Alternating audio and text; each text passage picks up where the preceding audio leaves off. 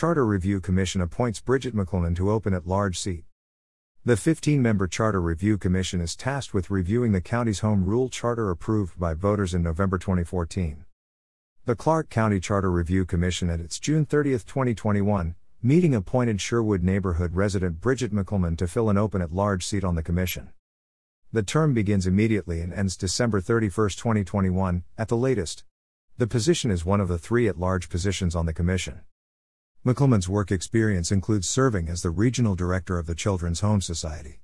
She is an active volunteer serving on the Clark County Community Action Advisory Board, Sherwood Neighborhood Association, Neighborhood Association Council of Clark County, and chair of the Outsiders in Board.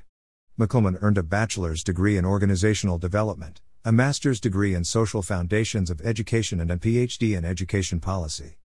The fifteen-member Charter Review Commission is tasked with reviewing the county's Home Rule Charter approved by voters in November twenty fourteen. This will be the first review of the county's charter. Any changes to the charter that the Review Commission recommends would go to a countywide vote in a general election.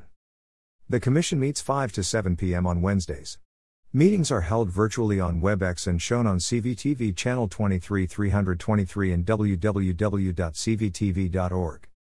Information on submitting public comment to the Commission and participating in public comment during a WebEx meeting is on the county's website at h t t p s colon slash slash clark dot w a dot gov slash county manager slash meetings agendas archives.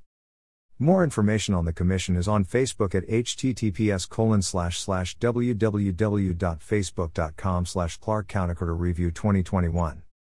Information provided by Clark Company W A Communications.